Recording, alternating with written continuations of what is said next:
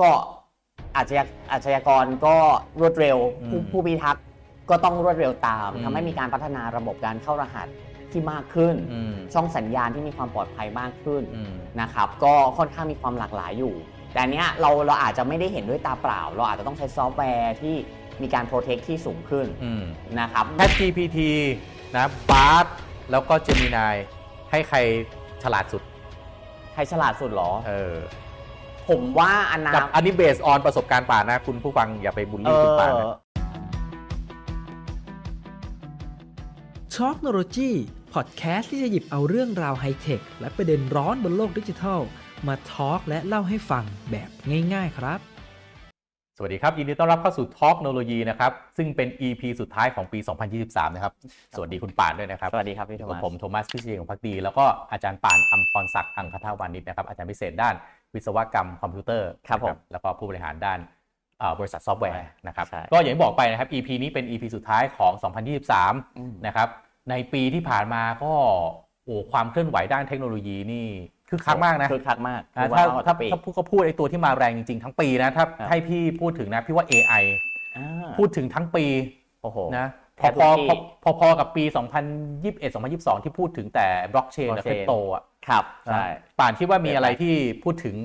เป็นพิเศษไหมเอาแบบคำเดียวในใจเลยถ้าพูดถึงเทคโนโลยี 2023เนี่ยตัวนี้เลยสามใช่ปะพี่พูดไปแล้วแหละคำ AI นั้นเลยใช่ไหม AI โอเค AI ทุกเห็นที่ตรงมีกัแต่น AI ครับเห็นตรงกันใช่ นะเพราะฉะนั้นวันนี้ แต่วันนี้เราจะไม่มาคุยเรื่อง AI อย่างเดียว เราจะมาคุยกันว่าตลอดปีที่ผ่านมาเนี่ยครับการเติบโตของเทคโนโลยีรวมๆเนี่ยอืมมันมีอะไรที่เราน่าสนใจบ้างอะถ้าครับพูดขึ้นมานะเมื่อกี้ AI ไปแล้วใช่ไหมครับแล้วเรื่อง Data ล่ะอะนะเรื่องไอ้ Cyber Security อะอ่าหรือแม้กระทั่ง EV ก็ถือว่าเป็นเทคโนโลยีนะครับผมที่มาแรงมากนะ ตอนนี้ใช่เรื่อง EV นี่โอ้ถ้าไปเสิร์ชอะเอาเดเอาพวก Social Listening เสิร์ชนะครับพิมพ์ EV เข้าไปนี่ขึ้นเลยครับโอ้โหเยอะมากเลยนะครับเพราะฉะนั้น มาลองคุยกันต่อดีกว่านะว่าเทคโนโลยีต่างๆ ที่เป็นกระแสตลอดทั้งปีเนี่ยในหนึ่งปีที่ผ่านมามีอะไรเกิดขึ้นบ้าง โอเค ต้องบอกว่าเทคโนโลยีเนี่ยมันมีหลายตัวเลยครับ ไม่ไม่ใช่มีแค่ AI หรือว่ามีแค่บล็อกเชนหรือว่าอะไรอืมพวกนี้จริงๆ มันยังมีทั้ง IoT ทั้ง XR อืมทั้งแบบมีเรื่องของ Data Security Cloud Computing อืมโอ้อีกเพียบเลยฮะซึ่งซึ่งผมว่าพี่ก็ได้มีแต่บางเรื่องใกล้ตัวบางเรื่องไกลตัวไง เช่น อย่างเมื่อก่อนนะบล็อกเชนนี่เรื่องไกลตัวมากเลยนะ ใช่อยู่ดีๆคริปโตมันมาเป็นส่วนหนึ่งของชีวิตถ้าย้อนกลับไปแบบปีปี 2020 2022 อะไรเงี้ยใช่ไหมอ่าอยู่ดีๆก็มาเป็นเรื่องที่แบบทุกคนต้องรู้จักรู้จัก บล็อกเชนอ้าวก็ต้องมานั่งเข้าใจอะไร proof of work Work proof of เป็นยังไงอะไรเงี้ยเออ ใช่ทีนี้อย่าอย่าอย่าง AI เนี่ยครับอาจจะอาจจะง่ายขึ้นหน่อยเพราะว่าเราเราเคยดูหนัง ครับ ใช่ไหม I, Robot หรือหรืออะไรที่มันอ๋อเรื่องอะไรอะ ที่มันเอา AI เอาคอมพิวเตอร์มาควบคุมมนุษย์ ใช่ Terminator Terminator อย่างเงี้ยอ่าอ่า บางคนก็กลัวจะเห็นเรื่องแบบนั้นก็กลัวว่าอ่า AI จะมาทำลาย มันก็ใกล้ตัวเราหน่อยครับแต่ว่าอย่างอื่นนะเออครับ มีอะไรอีก ก็ต้องบอกก่อนเดี๋ยววันนี้ผมอยากเล่าก่อนว่าไอ้เทคโนโลยีไอ้ที่พี่พูดถึงในตอนแรกอะอืมก็คือเรื่องของ AI เนี่ยนี่คืออม ถือว่าเป็นยอดฮิตแห่งปีเลย อืม ผมว่าเดี๋ยวเราลอดไล่ทีละสเต็ปกันโอเคดีไหมอ่าโอเค โอเค ก็ถ้าเผื่อ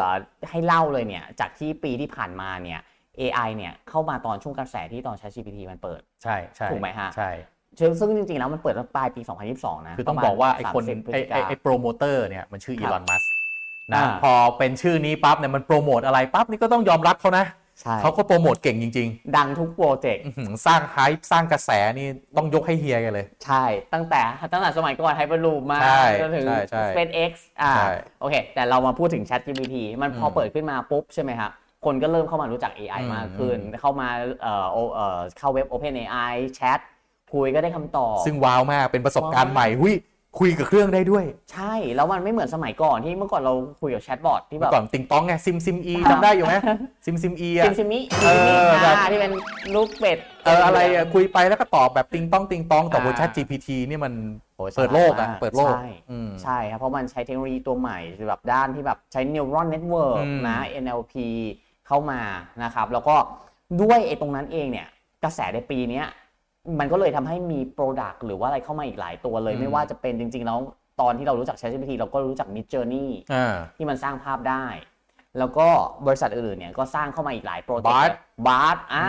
แล้วจริง ๆ ล่าสุดมี Gemini อีก เอาเหรอยังไม่เคยได้ยินเลยเนี่ยเจมินายเพิ่งออกมาไม่กี่เดือนนี้เองเอ้าอ๋อเดือนที่แล้วเองโอเคอันนี้คือ AI เนาะ AI เป็น Google ครับผม เมื่อกี้พูดถึงเรื่อง AI เนาะมีครับตัวใหม่ๆ มามี Gemini อะไรอย่างเงี้ยนะครับพี่ก็ยังตามไม่ทันเลย ป่านลองอธิบายให้ฟังได้ไหมว่าความแตกต่าง คือพี่ใช้ Chat GPT ตัวเดียวจบไหม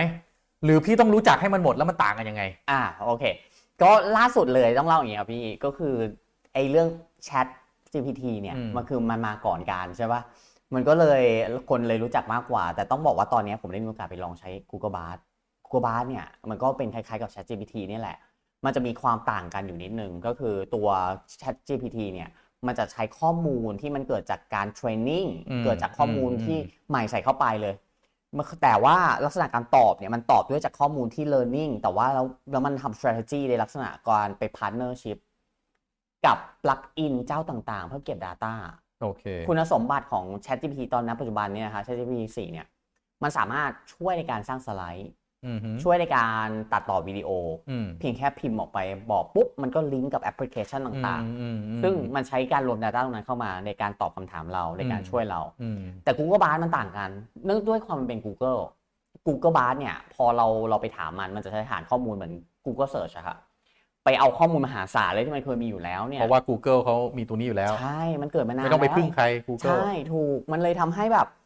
การตอบคำถามเนี่ยมันจะเป็นการลักษณะการตอบอีกแบบหนึ่งอืมเป็นข้อมูลที่ขนาดใหญ่กว่าอืมแล้วก็รูปแบบนะผมเอามาเปรียบเทียบกันเลยเมื่อเมื่อไม่กี่วันที่ผ่านมาอืมถามคำถามเดียวกันของทั้งสองอันอืมอืมมูดแอนโทนการตอบเนี่ย ต่างกันตรงที่ว่า ถ้าเผื่อคุณใช้ Google Bard อืมมันตอบตอบลักษณะมีความเป็นมนุษย์มากกว่าในคำตอบอะ อ๋อเหมืคืออนสับมันมีภาษาเซนส์อะพูดมีอ่าจังหวะจากโคนอะไรอย่างนี้ ใช่หรือประโยคที่มันเรียบเรียงเนี่ยมันอืมดูมันดูเหมือนมนุษย์มากกว่าโอเคแต่ถ้าเกิดเป็น Chat GPT อะยังจะเป็นลักษณะเหมือนเหมือนบอทอยู่ยังรู้สึกเหมือนบอทแต่เราโอเคได้ข้อมูลคำตอบนะ อันเนี้ยคืออืมคือเอ่อวิวัฒนาการที่มันเกิดขึ้นอืมแล้วก็อีกตัวหนึ่งตัวล่าสุดอืมคือไอ้ Gemini เนี่ยอืมหลายคนอาจจะยังไม่ได้ลองจับเพราะว่ามันเพิ่งเปิดตัวออกมายังไม่ได้อืม Public แบบใช้ทั่วไป คือ Gemini เนี่ยเป็น AI อีกตัวหนึ่งที่ มันสามารถ สมมุติพี่มีของสองสิ่งเอาเอาสมมุติผมจำลองเลยก็ได้ มันไม่ได้อยู่ในคลิปที่เขานำเสนอนะ สมมุติพี่มีอาหารในตู้เย็น มีอาหาร มีวัตถุดิบในตู้เย็น โอเค พี่เอามาวางเรียงกันเอากล้องอืถ่ายมอืมถามมันว่าจะควรทำอะไรดี ได้ขนาดนั้นเลยเหรอ เออ มันบอกได้เลยว่า มื้อเนี้ย วัตถุดิบที่พี่มีอะพี่ทำอะไรได้บ้างเจมินายเนี่ยนะเจมินาย แล้วเขาไปเอาฐานข้อมูลมาจากไหน มันมันจะมันก็คือเก็บจาก Data ว่าวัตถุดิบอะมันก็ต้องเรียนรู้ image processing ก่อน อันนี้คือไก่ อันนี้คือกระเทียมอ่าอันนี้คือพริกอ่าฮะปริมาณเท่านี้กี่ชิ้นกี่ชิ้นอ่าอ่าอ่าเป็นอัตราส่วนผสมของเครื่องปรุงอะไรได้บ้างอ่าแต่ถ้าบอกเป็นในคลิปที่เขาให้ดูเป็นตัวอย่างเขาเอาเป็นไหมพรมกับอะไรอีกสักอย่างเนี่ย แล้วเขาก็มาบอกว่าเอ้ยไอ้สองเนี่ยสามารถสร้างเป็นไอ้ตัวตุ๊กตาถักได้อ่าอ่าคือความฉลาดของมันคือ มันคอมคอมไบอ็อบเจกต์มอะงั้นให้ป่านให้ป่านพูดแบบกล้าๆตอบเลยนะอ่า Chat GPT นะ Bard แล้วก็ Gemini ให้ใครฉลาดสุด ใครฉลาดสุดเหรอเออผมว่าอนากับอันนี้เบสออนประสบการณ์ป่านนะคุณผู้ฟังอย่าไปบูลเอลี่คุณป่านอถ้าบอกประสบการณ์ผม ผมว่าอนาคตอะ เจมินายเหรออนาคตนะ เออ จริงๆเจมินายกับ กับไอ้ Google Bard มันเจ้าเจ้าเดียวกันนะครับพี่เอาเหรอ มันคือ Google เหมือนกัน อ๋อ เอาแล้วต่างกันไง ก็รูปแบบการใช้งาน คือคือถ้าบอก Google Bard เน้นแชทอือฮึแชทถามตอบมเจ็ด Gemini เนี่ยมันมันได้เป็นถึง image ด้าน image processing อ๋อ คล้ายๆ กับคุณใช้เอ่อ Google ในการหากับคุณใช้ไอ้ Google Lens อ่าในการถ่ายภาพครับ แล้วก็ให้มันประาณช่วยหาเอาใช่ใช่ใช่มันจะอ่ามัมันมันมันสองอันนี้มันคือคุณ grouping พิเดีมยวกันพ์เนี่ยพิมแหละพ์เสิร์ชหรือว่าใช้เสียงเสิร์ชหรือว่าใช้รูปถ่ายรูป ไปใช่เสิร์ชถูกต้องอ๋อถูกต้องครับงั้นครับงั้นกระป่านก็คิดว่าในอนาคตยังไง Google ก็น่าจะวินในสมรภูมิ AI มีโอกาสสูง ถ้าเผื่อคือคือถ้าเผื่อคือคือ Google อะตอนนี้ยังไม่ได้ค่อยได้ partnership กับใครมากเท่าไหร่อืมอืมอ่า แต่ถ้าเผื่อ Google ใช้ strategy เดียวกับ OpenAI อืมโดยการ partnership อืมไปไปใน strategy เดียวกันด้วยอืมผมว่ามีโอกาสที่ Google น่าจะอืไปมากกว่าเพราะ Data เขาเยอะกว่าเออแต่พี่ต้องพูดตามตรงแชพี่ก็ใช้ Chat GPT นะอืม แต่พี่ก็ใช้ Chat GPT ในเวลาที่พี่นึกไม่ออก คือแต่ว่าในอนาคตเนี่ยคือคือนึกนึกภาพการ behavior การใช้ได้ไหมตอนเนี้ยมันเหมือนกับว่าพอคิดอะไรไม่ออกแล้วถึงไปหา AI ครับแต่จริงๆแล้วเนี่ยต่อไปในอนาคตของมนุษย์นะมันอาจจะเป็นเหมือนที่เราใช้ Google ตอนเนี้ยยังไม่ต้องนึกได้ยินมาเสิร์ชเลยครับ แล้วต่อไปใช้ AI คือ รู้อะไรมาได้ยินอะไรมา AI ก่อนเลยครับกำลังจะทำสมมติแผนกลยุทธ์บริษัท 2024 AI ก่อน ลิสต์มาก่อนเลย แล้วเดี๋ยวเราค่อยไปคิดต่อ ครับ เนี่ยมันอาจจะกลับหัวกลับหางใช่ วิธีในการทำงานและการใช้ชีวิตของมนุษย์ได้เลยนะ จริงครับจริงจริงแต่แต่จริงๆผมต่างจากพี่นะ เออผมอะเอา AI เป็นไกด์ก่อนนะนี่ที่ผมจะรู้เบสอยู่แล้ว แต่ว่านี่ คุณเริ่ม behavior คุณเริ่มเริ่มเปลี่ยนเปลี่ยนไปแล้ว ใช่เพราะว่ามันได้ productivity ที่ดี เร็วรวดเร็ว อืมรวดเร็วกว่าประหยัดเวลากว่า อืม แล้วก็แต่ว่าต้องบอกต้องบอกท่านผู้ชมทุกคนนะคะว่า AI ณปัจจุบันอะมันไม่ได้ตอบถูกหมดนะ คุณต้องมีความรู้ระดับหนึ่งในการที่ก็เหมือนวลาพิพ์ Google สมัยก่อนนู้นแรกๆอะอืมตอนคุณเสิร์ชไปมันก็ไม่ได้แบบทุกวันนี้นะใช่ไม่ใช่ว่าเสิร์ชแล้วขึ้นปุ๊บปุ๊บปุ๊บปุ๊บปุ๊บอย่างทุกวันนี้นะครับเออเสิร์ชไปเมื่อก่อนก็ต้องแบบมากรองพอสมควรใช่เออบางอย่างก่อนเขาก่อนหน้าเป็น Google ก็นู่น Netscape ครับมันก็ไม่ได้เก่งเก่งขนาดนี้เท่าปัจจุบันนี้ ใช่นะแต่ว่าสิ่งที่น่ากลัวก็คุณก็ดู Google สิ ภายในเวลา 10-20 ปีอะ มันกลายมาเป็นกระดูกสันหลังอย่างหนึ่งของมวลมนุษยชาติไปเลยอะไปไหนมาไหนคุณลองก็ต้คิดดูใช้ไม่มี Google อะโอ้โหโอ้โหลำบากตั้งแต่นักศึกษายันทุกคนอะไรเลยอะทุกคนลำบากหมดเลยนะ เอาพี่ทุกวันเนี้ยขับรถไปไหนมาไหนเนี่ย เปิดตลอดไม่กด Google Map Google Map ไม่ได้ จริง มันจะแบบเนี่ยจะนะมัน behavior มันเปลี่ยนไปเลยอะเปลี่ยนพอจะทำปั๊บเทคไอพวก AI พวกเทคโนโลยีมาก่อน แล้วถึงมากำหนด behavior เราใช่ น่ากลัวนะ เพราะฉะนั้นเนี่ยไอ้ที่เราแบบว่าไอ้กลัว Skynet อะหนังเรื่อง Terminator อะเออว่ามันจะมายึดเราอะมันมันอาจจะไม่ได้อยู่ในรูปแบบของการที่แบบ AI มันถือปืนมาไล่ยิงเราก็ได้นะ แต่มันมาครอบงำเราทุกอย่างใช่ โดยที่เราไม่รู้ตัวถูกต้องผมมีของขวัญช่วงปีใหม่มาฝากทุกๆคนนะครับ เป็นการแจกวิดีโอ Case Study ที่ไม่เคยเปิดเผยที่ไหนมาก่อนนะครับเป็นการใช้สูตรคิดอย่างสตาร์ทอัพในการสร้าง a n i t e c h ขึ้นมาจากศูนย์ มูลค่า 5,999 บาทนะครับ พร้อมกับสิทธิพิเศษในการเข้ากลุ่ม Community แบบสุด Exclusive ซึ่งมีจำนวนจำกัดนะครับ นอกจากนี้ก็ยังมีสิทธิพิเศษอีกมากมาย เฉพาะช่วงปีใหม่นี้เท่านั้นนะครับเสิร์ชชื่อกลุ่มนะครับตามที่ขึ้นบนหน้าจอนี้ได้เลยนะครับ หรือว่ากดลิงก์ใน description และพบกันและมาทะยานไปด้วยกันนะครับ แล้วก็เทคโนโลยีที่เราจะพูดถึงอีกในวันนี้ก็คือเราจะพูดถึงเรื่องของเทคโนโลยี หลังจากมันเปิดตัว Apple เปิดตัวแว่น Apple Vision Pro อืม Oculus 3 ในส่วนของ Meta นะฮะแล้วจริงๆมันมีอีกหลายแบรนด์เลยที่เปิดมาเทคโนโลยีตัว VR XR หรือว่าเอ่อ AR พวกนี้มันคือแบบเป็นอะไรก็ที่เริ่มเข้ามาคนจับต้องมากขึ้น สังเกตว่าในสื่อเนี่ยเริ่มมีคนพูดถึงมากขึ้นอืมนะครับแล้วก็อีกไม่ว่าจะเป็น EV เมื่อกี้พี่พูดไปแล้วอืมอ่าเดี๋ยวเราค่อยมาเล่าเรื่องพวกนี้กันดีกว่าว่ามีอะไรอีกบ้าง เพราะจริงๆมันมีอีกเยอะเลยอะอืมใช่เราคงเล่าไม่หมดในคลิปเดียว คือเทคโนโลยีเนี่ยอย่างหนึ่งนะที่ที่มันทำให้เปิดประสบการณ์ของเราเนี่ยคือ ครั้งแรกเวลาเราไปใช้เนี่ยนะครับป่านมันมันเหมือนกับแบบ เฮ้ยจำความรู้สึกแรกที่คุณเล่นเกมได้ไหมอ่าหลายคนคือทุกคนจะต้องมีความรู้สึกนี้ อย่างพี่เนี่ยแฟมิคอมนะครับนะแอบตัวแอบแอบเครื่องสีแอบแดงๆย้อนเยอะนิดนึงเคแฟรื่องสีมิคอมแดงๆใช่เครื่องสีแดงๆอะครับครั้งแรกที่ไปเห็นเลยเกมคอนทราครับผมโอ้โหนี่คือมันแบบอะไรวะเนี่ยโลกเรามันมีอย่างนี้ด้วยเหรออะถ้าย้อนกลับไปก่อนหนานั้นก็เคยเล่นไอ้อาตาลีที่เป็นปิงปองอะ อ่าคือมันก็มันจก็อยสติ๊กอันเดียว ใช่ใช่แต่มันก็มันไม่ได้ว้าวขนาดนั้นอืมเทคโนโลยีอย่างไอ้ Chat GPT เนี่ยมันคล้ายๆกับเมื่อก่อนเราซิมซิม E ใช่ไหมมันก็แบบครับก็โอเคก็นั่นแหละแต่ก็คงไม่ได้แบบรู้สึกอะไรกับมันมากมาย แต่ว่าพอมามาเป็นแบบ Chat GPT อย่างเงี้ยครับความรู้สึกมันเหมือนกับเวลาพี่ไปเห็นคอนทราอย่างเงี้ยเลยอะครับเฮ้ยมันเทคโนโลยีมันไกลขนาดนี้เลยโอ้โหมันนะกลายหรือเยอะมากประสบการณ์แบบเนี้ยที่อยากจะเอามาคุยกับคุณผู้ฟังทุกท่านอยากจะให้นึกตามกันไปว่า ปีนี้ทั้งปีอะมีอะไรบ้างที่แบบ เฮ้ยนะผมยกตัวอย่างอีกอันหนึ่งก็คือ EV นะครับ EV เนี่ยมันจะคล้ายๆกับประสบการณ์ที่ผมบอกไปเลย ถ้าคุณยังไม่เคยลองขับ EV นะแล้วคุณไปลองขับครั้งแรก คุณจะได้ความรู้สึกนั้นเลยครับทั้งอัตราการเร่งครับนะทั้ง interface ทั้งเรื่องการชาร์จไอเอ่อมารับรู้ว่าต่อกิโลมันเหลือกี่บาทอะไรอย่างเงี้ยครับ นี่ก็อีกอีกหนึ่งประสบการณ์เช่นเดียวกันที่ครับเป็นเทคโนโลยีที่ก่อนหน้านี้ก็ EV เหรออีกนานอืม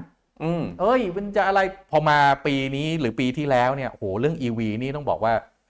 เป็นเป็นเวฟใหญ่มากๆนะเป็นเป็นอ่าเป็นเวฟที่เอ่อบางคนเนี่ยก็บูลลี่บริษัทรถยนต์ญี่ปุ่นกันเลยทีเดียวว่า ไม่ปรับตัวเดี๋ยวเป็น next Kodak แน่นอน นี่ก็เป็นอีกหนึ่งเทคโนโลยีที่แบบมาค่อนข้างแรงมากนะฮะเมื่อกี้เอ่อป่านพูดอีกอย่างหนึ่งก็คือ XR ครับ XR นี่มาแรงๆ ในช่วงที่พวก Metaverse มา ใช่ครับ อ่า ทีนี้ตอนนี้ XR มาไหมปีนี้ ปีนี้ผมว่า XR มันมาจากคราวที่แล้วมากกว่าคราวที่แล้ว ผมอธิบายนิดนึงก่อน XR เนี่ยมันรวมของอยู่3ตัวด้วยกันนะคำศัพท์เนี่ยเดี๋ยวผมจะไม่แตกละเอียดเยอะมาก ก็จะมี AR อืม AR คือ Augmented Reality ย้ำอีกหนึ่งรอบเนาะก็คือโลกโลกในโลกดิจิตอลเนี่ยมาอยู่บนโลกแห่งความเป็นจริงอืม VR คือการที่เราไปอยู่ในโลกเสมือนอืมแล้วก็ MR คือการที่โลกในดิจิตอลเนี่ยมาอยู่บนโลกแห่งความเป็นจริง โดยเรียนรู้พื้นผิว หรือเรียนรู้วัตถุในโลกแห่งความเป็นจริงอืม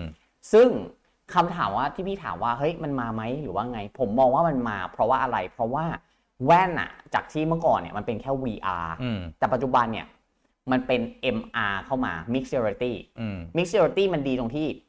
มันช่วยลดเรื่องของการเป็น motion sickness ในการใช้งาน แล้วใช้แล้วเราเรารู้สึก เหมือนเรายังอยู่ในโลกแห่งปัจจุบันอะอืมเราไม่ได้ต้องเป็นต้องไปหลุดไปอยู่อีกโลก ไอ้อันเนี้ยพี่ไม่ค่อยได้ใช้ก็ต้องยอมครับรับตามตรง ก็อยากจะมาถามประสบการณ์เหมือนกันว่า มันใส่แล้วมันหายเวียนหัวยัง เพราะเอ่อคือถ้าคือคนคนส่วนใหญ่ที่ยังไม่ได้ใช้ไอ้นี่มั้งไอ้ไอ้เทคโนโลยี VR ที่มันยังไม่แพร่หลายนี่เพราะอะไรรู้ไหมครับเพราะมันปวดหัว เออ แล้วมันก็ปฏิสัมพันธ์กับโลกภายนอกไม่ได้ ครับ ตอนนี้มันดีขึ้นยังตอนนี้มันดีขึ้น ดีขึ้นแต่ขึ้นอยู่กับแอปพลิเคชันอ่าฮะ อ่าถ้าเปิดแอปพลิเคชันนั้นอะ อะสมมติผมประสบการณ์เลยอืมเป็นแอปพลิเคชันขับเครื่องบินอะไรแบบเนี้ยอืมอ่าสิ่งที่เกิดเนี่ย ถึงแว่นมันดียังไงคือ ความคือสมองเราอะ มันไม่ได้เคลื่อนตามภาพอืมมันก็เลยยังเป็นปวดหัวอยู่อืมแต่ถ้าบอกแบบพวกแบบใช้ทั่วไปโดยที่เป็นเป็นภาพดูหนังทั่วไปยังมันก็ไม่ปวดหัวนะครับถ้าบอกเป็นอืม VR อืมใช่ ส่วนถ้าบอกเป็น MR ไม่ปวดหัวแน่นอน อืมอืมเทคโนโลยีอื่นมีอีกไหมด้าน security เป็นไงบ้าง พี่ว่าปีนี้เป็นปีที่ เอ่อเรื่องของพวก call center เรื่องของ hacker เนี่ยพี่ว่าเฟื่องฟูมากเลยนะ เป็นอีครักบหนึ่งธุรกิจที่แบบ ถ้าเราไม่นับเรื่องศีลธรรม จริยธรรมหรือความเหมาะสมนะครับน่าจะ make money มหาศาลนะฮะ ในขณะเดียวกันก็มีคนเสียหายมหาศาลเช่นเดียวกันใช่เออครับพวกเนี่ย cyber security นี่เป็นอืมยังไงบ้างมันเทคเทคโนโลยีเรื่องนี้ในปี 2023 2023 เนี่ย ด้านเทคโนโลยีเนี่ยต้องบอกว่าก็อาชญาอาชญากรก็รวดเร็วผู้อืมผู้พิทักษ์ ก็ต้องรวดเร็วตามอืมทำให้มีการพัฒนาระบบการเข้ารหัสที่มากขึ้นอืมช่องสัญญาณที่มีความปลอดภัยมากขึ้นอืมนะครับ ก็ค่อนข้างมีความหลากหลายอยู่ แต่อันเนี้ยเราเราอาจจะไม่ได้เห็นด้วยตาเปล่า เราอาจจะต้องใช้ซอฟต์แวร์ที่มีการ protect ที่สูงขึ้นอืมนะครับ รวมถึงซิสเต็มหรือซอฟต์แวร์บริษัทไหนที่จะทำอ่าระบบการดูแลการจัดการเนี่ยอายกตัวอย่างเลยสมมุติมันมีกฎหมาย PDPA มาอืมคุณก็ต้อง correct data ยังไงเพื่อไม่ให้เกิดการหลุดรั่ว หรือเบอร์โทรศัพท์ยังไงไม่ให้เกิดคนมิจฉาชีพเอาไปมาไปหลอกคนอื่นได้อืมอืมนะครับแทบทุกหน่วยงานเนี่ยเริ่มเข้ามาดูแลตรงนี้มากขึ้นอืมอืมอ่าอันเนี้ยเป็นหลักๆเลยที่ที่ที่ในเรื่องของ data security ที่มันเกิดขึ้นอืมครับโอเคก็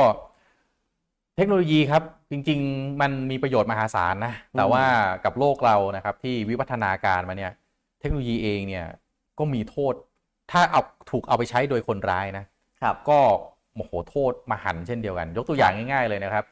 ที่เขาคิดค้นเรื่องระเบิดหรือว่าปรมาณูขึ้นมาเนี่ยใช่นะครับ คือเอาไปใช้ในทางที่ดีมันก็โรงไอเอ่อโรงไฟฟ้าปรมาณูเนี่ยก็ใช่ไหมจะประโยชน์มันก็ช่วยเพิ่มเอ่อเอ่อความมั่นคงทางด้านพลังงานให้กับประเทศนะครับ แต่ในขณะเดียวกันเทคโนโลยีเดียวกันเนี่ยเอาไปใช้ทำลายล้าง ก็ได้นี่คือแบบยกตัวอย่างมาให้เห็นภาพชัดๆนะฮะว่าคำว่าเทคโนโลยีเนี่ยมันไม่ใช่ว่าจะต้องดิจิตอลอย่างเดียว เทคโนโลยีมันอยู่รอบตัวมนุษย์เราตลอดเลย ตั้งแต่เราอยู่ในยุคหินนะมาเป็นยุคเหล็กนะครับ ปัจจุบันเนี่ยก้าวมาถึงยุคดิจิตอลนะครับ ก็มีคนที่เอาเทคโนโลยีตั้งแต่นะพอเป็นยุคเหล็กปั๊บก็สร้างปืนสร้างอาวุธใช่ไหมครับ สร้างสิ่งที่ไม่ดีขึ้นมาประหัตประหารกันพอมาเป็นยุคดิจิตอลก็ยังสามารถที่จะใช้ดิจิตอลแบบเนี้ยไปทำลายซึ่งกันและกันได้เช่นเดียวกันนะครับ นี่อาจจะปิดท้ายนะครับว่า ถ้าโดยสรุปเนี่ยภาพรวมตลาดด้านเทคโนโลยีในประเทศไทยปี 2066 เนี่ยก็ยังเติบโตนะครับ ก็ประประเมินกันว่ามูลค่าตลาดเทคโนโลยีประเทศไทยนี่ 930,000 ล้านบาทนะครับ เติบโตขึ้น 4.2%จากปีเอ่อ2565นะครับครับ เพราะฉะนั้นใช่ก็เป็นไม่กี่ธุรกิจนะนะครับที่มีมูลค่าตลาดที่ใหญ่ขนาดนี้ แล้วก็ยังเติบโตได้ในตัวเลขเนี่ย 4%นี่ถือว่าไม่น้อยนะ 4.2%เยนี่อะไม่มากน้อยครับนะเยอะมากนะครับ ในขณะที่ GDP ประเทศไทยประเมินกันแล้วปีนี้ไม่น่าจะรอดเกิน 2% เพราะฉะนั้นมันแปลว่ามีธุรกิจที่ภาพรวมเนี่ยน่าจะลดลงเยอะด้วยนะครับ เทคโนโลยีเนี่ยตอนนี้มันกลายเป็นว่ามันเข้าไปอยู่ในทุกอ่าทุกๆคนทุกแห่งแล้วแหละนะครับ ไม่ว่าจะเป็นเทคไม่ใช่ดิจิตอลอย่างเดียว อย่างรถยนต์ก็อย่างที่บอกไป EV คนก็ถามว่าเอ๊ะต่อไป EV เนี่ยรถเมย์เป็นเป็น EV ได้ไหมได้ไหมเออมันมันไม่ได้จำกัดอยู่ แค่อยู่ในมือถือเป็นแอปนะครับหรือเป็นอะไรที่มันล้ำๆแล้วเท่านั้นนะครับเพ ราะฉะนั้นการขยายตัวของเศรษฐกิจดิจิตอลเนี่ยคาดว่าจะขยายครับเศรษฐกิจดิจิตอลไทยนะจะมีมูลค่า 53,000 ล้านเหรียญสหรัฐ แล้วก็คาดว่าจะเติบโตต่อไปอีกอย่างน้อยๆนะถึงปี 2573 ที่จะมีมูลค่าสูงถึง 100 ถึง 165 พันล้านเหรียญสหรัฐนะครับแล้วก็จำนวนผู้ใช้บริการอินเทอร์เน็ตนะครับคาดว่าจะมีภายในสิ้นปี 66 นี้นะครับจะมีผู้ใช้งานอินเทอร์เน็ตสูงถึงนะ73.5 ล้านคน 73.5 ล้านคน ก็มากกว่าจำนวนประชากรไทยอีกก็ครับก็แปลว่าต้องรวมเอ่อคนหนึ่งคนพี่น้องมากกว่าคนใช้หนึ่งผู้อ่าอย่างเช่น พี่น้องชาวพม่าอ่าชาวต่างด้าวที่มาทำงานที่ประเทศไทยอย่างพม่าพี่น้องพม่าที่อยู่ในประเทศไทยนี่สองสองสามล้านคนที่ครับลงทะเบียนนะแล้วอ่ายังไม่นับเบนักอีกท่องเที่ยวอีกล่ะอะไรอีกล่ะนะครับ อีกมุมมองหนึ่งที่น่าสนใจเขาบอกว่าประเทศไทยมีศักยภาพนะที่จะก้าวขึ้นเป็นศูนย์กลางด้านเทคโนโลยี แล้วก็นวัตกรรมในเอเชียตะวันออกเฉียงใต้นะครับ เพราะว่าภาครัฐเนี่ยมีนโยบายในการสนับสนุนอุตสาหกรรม นี้จริง ๆ แต่ว่าก็น่าตั้งคำถามเหมือนกันว่าอืมการที่เราบอกว่าเราจะสามารถเป็นศูนย์กลางได้เนี่ย เราถามประเทศอย่างสิงคโปร์มาเลเซียหรือยัง หรือแม้แต่นะพูดก็พูดเลยอินโดอืมอินโดนีเซียเนี่ยนะฮะคือไอการสร้างเศรษฐกิจดิจิทัลขึ้นมาเนี่ยต้องพูดตามตรงมันไม่ได้อยู่ในมือคนรุ่นเก่าอะมันอยู่ในมือคนรุ่นใหม่นะใช่มันไม่ใช่ว่ามีเงินถมลงไป แล้วมาได้แน่ใช่ๆ เพราะว่าคนที่สร้างมันต้องเป็นคนที่อายุน้อยเจเนอเรชันใหม่ๆใช่ไหมดูสตาร์ทอัพดูอะไรเนี่ย อายุน้อยๆทั้งนั้นอะจริงที่มาเป็นตัวใหญ่ๆนะครับจริงครับแล้วก็อินโดนี่ สิ่งที่เขาได้ unfair ที่เขามีคือมูลค่าตลาดครับขนาดตลาดนี่คือเขาใหญ่มากเขาเป็นประเทศมุสลิมที่ใหญ่ที่สุดในโลกครับผมเพราะฉะนั้นเนี่ยครับเอ่อแอปพลิเคชันหรือว่า service บางอย่างเนี่ยเขาก็ทำมาเพื่อที่จะเซิร์ฟชาวมุสลิมเนี่ยมันก็มหาศาลแล้วนะครับป่านคิดว่าเนี่ยตบท้ายนะครับทิ้งท้ายคิดว่า มีไทยมีโอกาสจะก้าวขึ้นเป็นผู้นำด้านดิจิทัลของภูมิภาคเซาท์อีสเอเชียไหมในมุมผมเลยนะครับ ผมว่ามีจะมีโอกาสได้ก็ต่อเมื่อโครงสร้างและกฎหมายของอืมประเทศไทยเนี่ยอืมตอบโจทย์ที่ไปเทียบกับถ้าลองลองดูว่าเป็นแม่แบบอะสมมุติเลยว่าเป็นประเทศที่เจริญเนี่ยอืมอ่าประเทศที่พัฒนาขออภัยประเทศที่พัฒนาแล้วเนี่ย เขาใช้แม่แบบกฎหมายแบบไหน ถ้าเผื่อไทยปรับได้อืมให้สนับสนุนเอ่อคนพัฒนาอืมผมว่ายังไงก็มีโอกาสทัน แต่ถ้าเกิดตราบใดที่ยังเป็นลักษณะที่กฎหมายยังไม่ได้รองรับหรือมเอื้อให้กับการพัฒนาด้านเทคโนโลยี หรือความพร้อมของอินฟราสตรักเจอร์ของประเทศเนี่ยอืมยังขาดบางอย่างอยู่ อันเนี้ยผมว่าต้องไปพิจารณาว่าเราควรปรับกันยังไง อืม ผมว่ามันคือการให้โอกาสด้วยนะ คือการที่จะให้คนรุ่นใหม่ ๆ ที่ เขามีความรู้ความสามารถสามารถก้าวขึ้นมาได้เนี่ยผมโอกาสเป็นเรื่องสำคัญมากครับคือบางคนเนี่ยความความสามารถด้านดิจิตอลอาจจะสูงมากนะแต่บังเอิญไปเกิดอยู่ในพื้นที่เอาแถวบ้านคุณพ่อพี่ก็ได้ นครพนมอำเภอบ้านโพตากอะไรสักอย่างที่แบบว่า คือเกิดมาแล้วในโรงเรียนอะเครื่องคอมพิวเตอร์ยังไม่มีอะอืมคือเก่งให้ตายนะหัวมัน bright ไอคิวสูงขนาดไหนก็ตามนะครับมันไม่มีทางเลยนะจริง ที่มันจะก้าวขึ้นมาเป็นคนที่มาช่วยเปลี่ยนแปลงประเทศได้ครับเพราะฉะนั้นเนี่ยอย่างแรกเนี่ยโดยโครงสร้างพื้นฐานของด้านดิจิทัลเนี่ยต้องต้องครอบคลุมก่อน เพื่อที่จะสร้างบุคลากรต่างๆ เหล่านี้ขึ้นมาได้ พอมีบุคลากรขึ้นมาปั๊บเนี่ยสิ่งที่ตามมาเลยคือการให้โอกาสนะครับภาครัฐภาคเอกชนคือต้องต้องมานั่งคุยกันคือบางทีเนี่ยก็เข้าใจว่าบริษัทองค์กรใหญ่ๆ ภาครัฐเนี่ยก็บอกว่าเอ้ยเรื่องพวกนี้มันถ้าลงทุนไปแล้วให้เด็กๆ รุ่นใหม่ บางทีก็ยังไม่หัดรู้จักระวัง บางทีทำอะไรก็ เรียกว่าทำทำไปก่อนเนี่ยแต่ว่าก็ต้องตั้งคำผมก็อยากตั้งคำถามกลับไปแบบนี้นะว่าเฮ้ยจริง ๆ โลกเราเนี่ยมันก็พัฒนามาได้ก็เกิดจากการทดลองเท่านั้นนะใช่ก็เรื่องราวที่เราเคยได้ยินได้ฟังเขาบอกโทมัสอัลวาเอดิสันเนี่ยกว่าจะคิดหลอดไฟมาได้นี่ทดลองตั้งกี่ร้อยกี่พันรอบ เป็นหมื่นเป็นแสนถูกไหมนะผมว่าถูกไหมฮะนั่นแหละ แล้วถามว่าประเทศเราผมไม่เชื่อว่าสหรัฐอเมริกาจะเป็นประเทศเดียวที่มีคนเก่งอะใช่คนเก่งมีอยู่ทุกประเทศอะ แต่ต้องตั้งคำถามว่าทำไมไอ้คนเก่งส่วนใหญ่ที่มันถูกบันทึกอยู่ในหน้าประวัติศาสตร์มันไปอยู่ในสหรัฐอเมริกาซะหรือยุโรซะปทั้งนั้นเอออ่าทำไมประเทศไทยเรามันถึงมีแต่เรื่องของชาวบ้านบางระจันนะนายจันหนวดเขี้ยวนายขนมต้ม คนเหล่านี้ไม่ใช่ไม่ใช่วีรบุรุษนะนี่คือวีรบุรุษที่สร้างและกอบกู้ประเทศนี้ทั้งนั้นครับแต่คำถามคือหลังจากเนี้ยเราจะต้องพึ่งประวัติศาสตร์นายจันหนวดเขี้ยวนายขนมต้มอย่างนี้ โดยที่ไม่มีไม่สามารถสร้างวีรบุรุษคนใหม่ๆขึ้นมาได้เลยเหรอสหรัฐอเมริกามีตลอด มีวอร์เรนบัฟเฟตอืมีสตีฟจ็อบส์มีเจฟเบซอสก็เมืองไทยล่ะ เทคโนโลยีเราจะสร้างใครขึ้นมาเป็นวีรบุรุษ เป็นคนที่มาสร้าง S curve ใหม่ ๆ ให้กับประเทศ คือมันจะต้องแบบเป็นคนที่มาจากตระกูลร่ำรวยเท่านั้นเหรออืมมันจะมันไม่มันไม่น่าจะต้องเป็นอย่างนั้น มันไม่แฟร์แล้วใช่จริง ๆ แล้วคำว่าโอกาสมันควรจะเท่าเทียมทั่วเท่าเทียมกันทุกให้มันคทั่วถึงมากที่สุดแล้วกัน ใช้คำแบบนี้นะฮะทั่วถึงมากที่สุดส่วน ใครจะคว้าไม่คว้าเรื่องของเขาอืมนะอาจจะไป นะแถวบ้านคุณคุณก็มีโอกาส แต่ไม่ใช่ว่าต้องมาจ่ออยู่หน้าบ้าน แล้วก็ต้องมาง้อให้คุณอะต้องคว้าโอกาสนั้นไว้ มันก็ต้องใช้ความพยายามบ้าง แต่มันคงไม่ใช่ในรูปแบบที่ว่าอย่างที่ผมบอกไปเนี่ยนะฮะรหัสไปรษณีย์ห้าหมื่นหกหมื่นอะไรก็ไม่รู้อะอยู่บ้านโพตาก เกิดมาบางทีน้ำไฟยังเข้าไม่ถึงก็ยังมีนะพื้นที่ใช่บ้านบางบ้านปัจจุบันนี่ยังมีอยู่เลยนะครับก็ไม่คอมเพลนรัฐบาลไม่อยากคอมเพลน policy maker นะครับแต่เราก็คงต้องช่วยกันนะเพราะว่าถ้าเมื่อก่อนเนี่ยเต็มที่เราก็สู้กันอยู่ข้างในนั่นแหละแต่ทุกวันนี้ไม่ใช่แล้วนะวัน หลับตาปุ๊บตื่นขึ้นมาอ้าวอยู่ดีๆ ว่าจีนมั่งอเมริกามั่งนะฮะไต้หวันฮ่องกงอินเดียหลากหลาลมาหมดน่ะอืมแล้วก็ไม่ใช่ว่าเขาแย่ไปหมดนะคนดีๆ เก่งๆเขาก็เยอะใช่ไอ้คนเร็วๆไม่ดีมันก็มีนะฮะลำพังสู้กันเองแล้วก็เหนื่อยแล้วอะไม่ถึงแข่งขันกันเองนะไม่ใช่ไม่ใช่ต่อสู้อย่างนั้นนะฮะครับแข่งขันทางธุรกิจกันเองด้วยขนาดตลาดที่เรามีมันก็เหนื่อยอยู่แล้วใช่ต้องมาแข่งกับ ประเทศประเทศต่างๆอื่นๆที่มาแล้วเขาเพื่อนบ้านเขามาพร้อมมานะตรงเลยเออใช่ แล้วรัฐบาลเขาบางทีก็สนับสนุนอย่างจีนเนี่ยโอ้โหรัฐบาลเขาสนับสนุนแบ็กเต็มที่เลยครับ จริงๆ ไม่ต้องรัฐบาลสนับสนุนเราก็แย่แล้วคนจีนมันใช่ไหมจำนวนประชากพันรสี่ร้อยกว่าล้านใช่ไหมขึ้นบนเจออินเดียเอ้ยขึ้นบนเจอจีนจีนนะ ขยับออกไปทางตะวันตกหน่อยเจออินเดียนะออกขวาหน่อยไปเจอเวียดนาม